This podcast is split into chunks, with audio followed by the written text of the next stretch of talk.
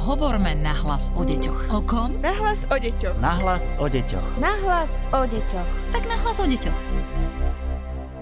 Aj po sviatočných dňoch a jesenných prázdninách, počas ktorých ste si, dúfam, oddychli, je tu náš pravidelný podcast Nahlas o deťoch, ktorý je pre rodičov a z ktorého vás pozdravuje Darina Mikolášová. Minulý týždeň sme sa so psychologičkou Výskumného ústavu detskej psychológie a patopsychológie Dagmar Kopčanovou venovali zaujímavým krúžkom a na ne sa chceme sústrediť ešte aj dnes, pretože samej mi stále, aj keď už je november a dosť sa čudujem, prichádzajú ponuky že mám prihlásiť svoje dieťa na taký a taký krúžok a podobne. Sú rodiny, ktoré dávajú už aj malé dieťa na viacero zaujímavých krúžkov. O tom sme pani doktorka hovorili už minulý týždeň, ale veľa sa dnes hovorí aj o tzv. kamavéde, najmä po uvedení filmu Každá minúta života, o ktorom sa veľa diskutuje. Čo si o kamavéde myslíte vy? No tak Kamaveda síce už je tu viac ako 20 rokov, 25 rokov myslím po vynájdení tejto metodiky výchovnej, Avšak stále ešte nemáme dostatok nejakých takých vedeckých dôkazov a mnohí ešte síce idú do toho, ale nie vždy a v každom prípade sa to musí podariť. Ak to vyjde u jedného, u dvoch, tak ešte to neznamená, že by to tak malo fungovať všade a stále opäť sa vraciam k tomu, že každé to naše dieťa je veľmi jedinečné, aj keď má tá rodina 3-4 deti, tak um, pri rovnakom systéme výchovnej starostlivosti, pri rovnakých podnetoch a rovnakých možnostiach na vývin toho dieťaťa, a poskytnutia mu všetkých vymožeností, ehm, nemusíme dosiahnuť ehm, toto isté u každého dieťaťa.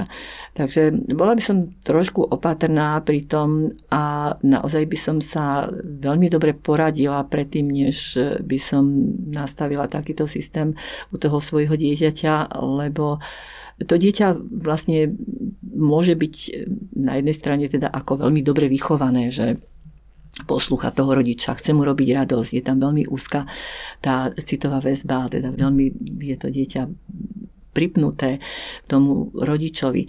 Na druhej strane zase to môže robiť, keď nie hneď, ale v budúcnosti trochu problém, pretože to dieťa bude vlastne očakávať, že ho stále bude niekto koučovať a stále bude niekto pri ňom, pri najmenšom, ak nie rodič, tak nejaký ďalší, e, ktorý, e, tréner a kouč, ktorý ho bude viesť k tomu zásadnému najlepšiemu výkonu. Potom, že nebude jednoducho vedieť robiť sám rozhodnutia sám áno, za seba. to je jedna vec. E, druhá, že teda tie očakávania, že to dieťa vlastne sa dostane do takej funkcie určitého stroja, od ktorého sa očakáva ten najlepší výkon.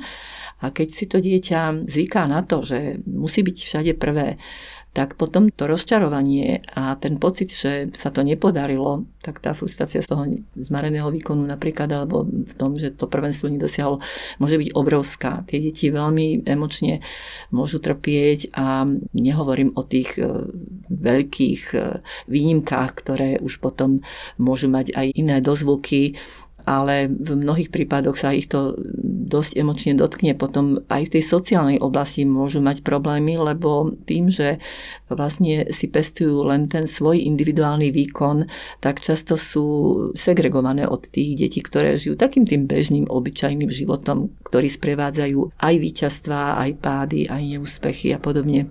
Takže u toho dieťaťa môžu nastať rôzne. A to zase je treba si overiť e, vlastne, ako silná je táto osobnosť, že dokáže čeliť aj týmto možným prekážkam a nezdarom, alebo e, či je to všetko teda pre neho v poriadku, že má ten deň rozškatulkovaný tak. Lebo sú deti, ja nejako nepopieram, že sú deti, ktoré si vyžadujú veľmi presný systém a disciplínu.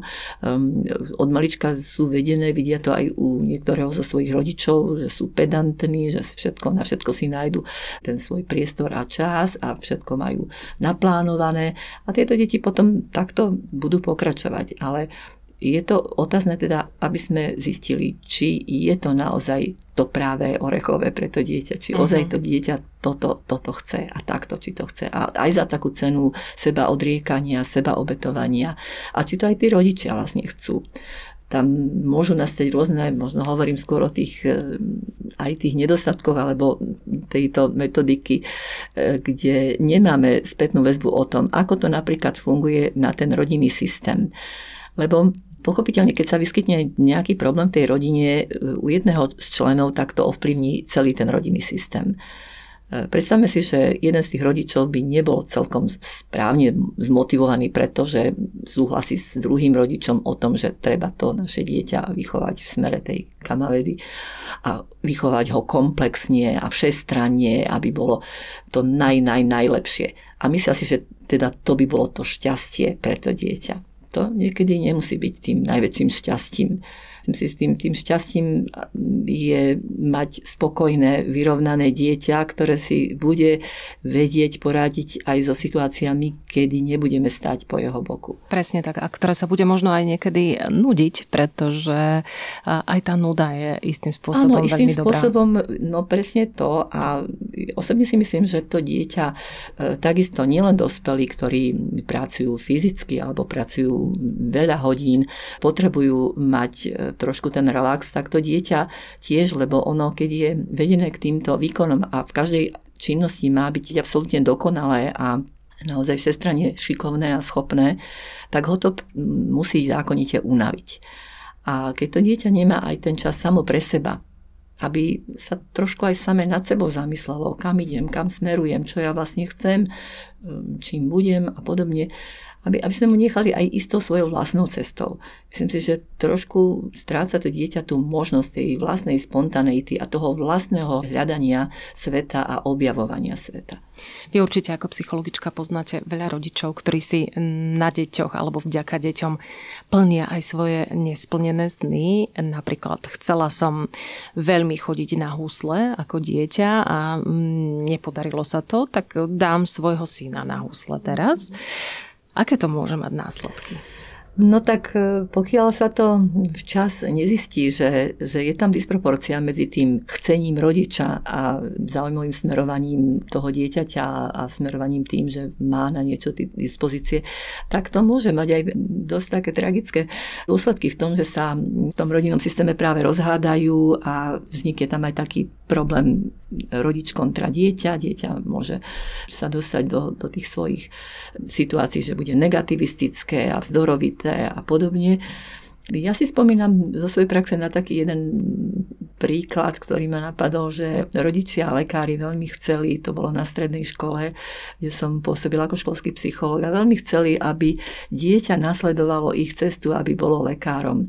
A keď som robila testy s tými deťmi, tak jednoznačne mu tam vyskočili veľmi silné schopnosti pre technické e, disciplíny alebo technické smerovanie. Tak som sa potom s tými rodičmi rozprávala o tom, že čo je pre nich dôležitejšie, či to, aby mali v rodine ďalšieho lekára, alebo či to, aby to dieťa, keďže má tieto nielen sklony a záujmy, ale aj vynikajúce je v tom, a chcelo by e, ísť na techniku, že či ho nenechať istou vlastnou cestou. Dali si povedať. Dali si povedať. A myslím si, že to bolo aj šťastie, lebo ten chlapec hneď začal s veľkou radosťou, vlastne s väčšou radosťou ešte chodiť do školy a vlastne sa ukludnil a prestal mať také tie problémy, s ktorými vlastne za mnou prišiel, že sa necíti dobre, čo sa týka jeho ďalšieho profesívneho smerovania. Mm-hmm. Dnes sa veľmi veľa hovorí jednak o psychickom zdraví, jednak aj o vyhorení v rámci toho. Chcem sa spýtať, môže sa vyhorenie alebo syndrom vyhorenia vzhľadom na množstvo povinností, množstvo krúžkov, perfekcionizmus týkať aj detí? No, e, pri výbere aktivít netreba zabúdať ani na vyčerpanie, ktoré naozaj môže prísť v ktoromkoľvek veku a tento syndrom sa teda netýka len dospelých, ale čoraz viacej sledujeme, že aj u detí sa vyskytne. A najčastejšie sa to stane pri deťoch, kde rodičia chcú maximálne využiť e, ich potenciál. A tento stav prepracovania akéhosi sa môže dostaviť, ak má dieťa priveľa krúžkov a nevládze ich nasledovať. Za týmto syndromom treba vidieť vlastne celý režim dňa. takisto siahnem do tej svojej odbornej praxe. Mala som klienta chlapca, ktorý trpel nechutenstvom, bol spávý, mal nočné múry a bol taký skrátka preorganizovaný. No a keď rodičia si to všimli a prišli na psychologickú poradňu, tak sme to diskutovali a keď som si nechala od nich vysvetliť, aký má to dieťa režim dňa, tak som prišla na to, že vlastne naozaj je veľmi preorganizovaný a toto všetko, tie e, signály, ktoré vykazoval tým svojim aj správaním, aj týmito svojimi prejavmi svedčali o tom, alebo preto, že to dieťa začína mať syndrom vyhorenia. Čo potom s tým? Tak keď majú rodičia to šťastie, že si to, že si to všimnú alebo že to trošku analýzujú a že na to prídu, či už aj sami alebo s pomocou psychologa, tak je dobre, keď e, vlastne si urobia hierarchiu tých svojich hodnôt alebo teda tých hodnôt toho samozrejme spolupráci s tým dieťaťom, vieš, zdá sa mi, že už naozaj tohoto je veľa, niečo z toho musíme vyradiť. Čiže povieme si tak, ktoré zásadne nemôžeme vyradiť, lebo ťa to teší, baví si v tom šikovný a tak, tak toto ponecháme. A tieto ostatné, ktoré aktivity alebo zaujímavé krúžky. už nie sú také veľmi dôležité pre teba, tak tie môžeme prípadne aj na čas aspoň vyradiť. Bo to odmeníme. Ešte mi napadá jedna vec a jeden príklad, keď dieťa nemá o nič záujem. Nechce chodiť na nejaký krúžok. Máme ten záujem umelo vzbudzovať, vyvolávať alebo nechať tomu dieťaťu čas? No, e, záleží od toho, aký dlhý čas mu necháme. Nejaký čas mu môžeme nechať a môžeme mu trošku posunúť nejaké príklady opäť zo života, z blízkeho okolia, z vlastnej rodiny, e, prípadne opäť z médií a tak ďalej, že čo si o tom myslí, ako by teda mohol a kam by mohol smerovať. Skúsime s ním absolvovať nejaké také podujatia alebo diskutujeme s ním na rôzne témy, čo by ho vedelo zaujať. Stáva sa samozrejme aj u takýchto detí, ktoré, a zväčša to býva u tých, ktoré sú také pohodlnejšie trošku a e, tým, že bola dosiaľ tá rodinná výchova taká veľmi blahosklonná, liberálna a tak ho príliš nechala tak príliš až na seba, tak to dieťa zrazu si nie je v ničom isté a povie si, že toho nebaví a to je nuda a to je toto. Môžu to byť ďalej aj deti, ktoré sú zvýšene sugestibilné, ktoré sa nechajú odradiť tým, že ich spolužiaci im povedia, ale to nemá ceny, to je tam taká blbosť a tento bol taký a ten tréner je prísny a mňa už to tam tiež nebaví. A na tanci sú samé dievčatá a podobne. áno, áno, takže e, treba to trošku tak zanalizovať, že čo za tým je a kde je ten hlavný kameň úrazu lebo neverím, že by naozaj to dieťa chcelo existovať bez toho, aby sa na niečo zameralo a aby si dokázalo, že áno, tak v tomto vynikám, toto mi ide. A to je, záleží na šikovnom teda vedení toho rodiča alebo iného vychovávateľa, ktorý môže to dieťa priviesť k tomu, že ho pochváli, že ho pozitívne motivuje a že mu ukáže, pozri, toto ti ako výborne vyšlo, keď napríklad niečo veľmi pekne nakreslí, vytvarne sa prejaví, alebo zaspieva niečo pekne a rytmicky ukazuje, že má preto sklony. Takže nechať to na to, aby, aby to dieťa vlastne si povedal, aha, tak v tomto som, v tomto som naozaj dobrý. Hovorí doktorka eh, Dagmar Kopčanová. Eh, ak sa chcete možno aj s ňou poradiť, nech sa páči, nájdete ju v výskumnom ústave detskej psychológie a patopsychológie. My vám ďakujeme za to, že ste boli s nami dnes v štúdiu. Ďakujem a ja. Dovidenia. Podcast Nahlas o deťoch realizujeme v rámci národného projektu štandardizáciou systému poradenstva a prevencie k inklúzii a úspešnosti na trhu práce. Projekt sa realizuje vďaka podpore z Európskeho sociálneho fondu a Európskeho fondu regionálneho rozvoja v rámci operačného programu Ľudské zdroje.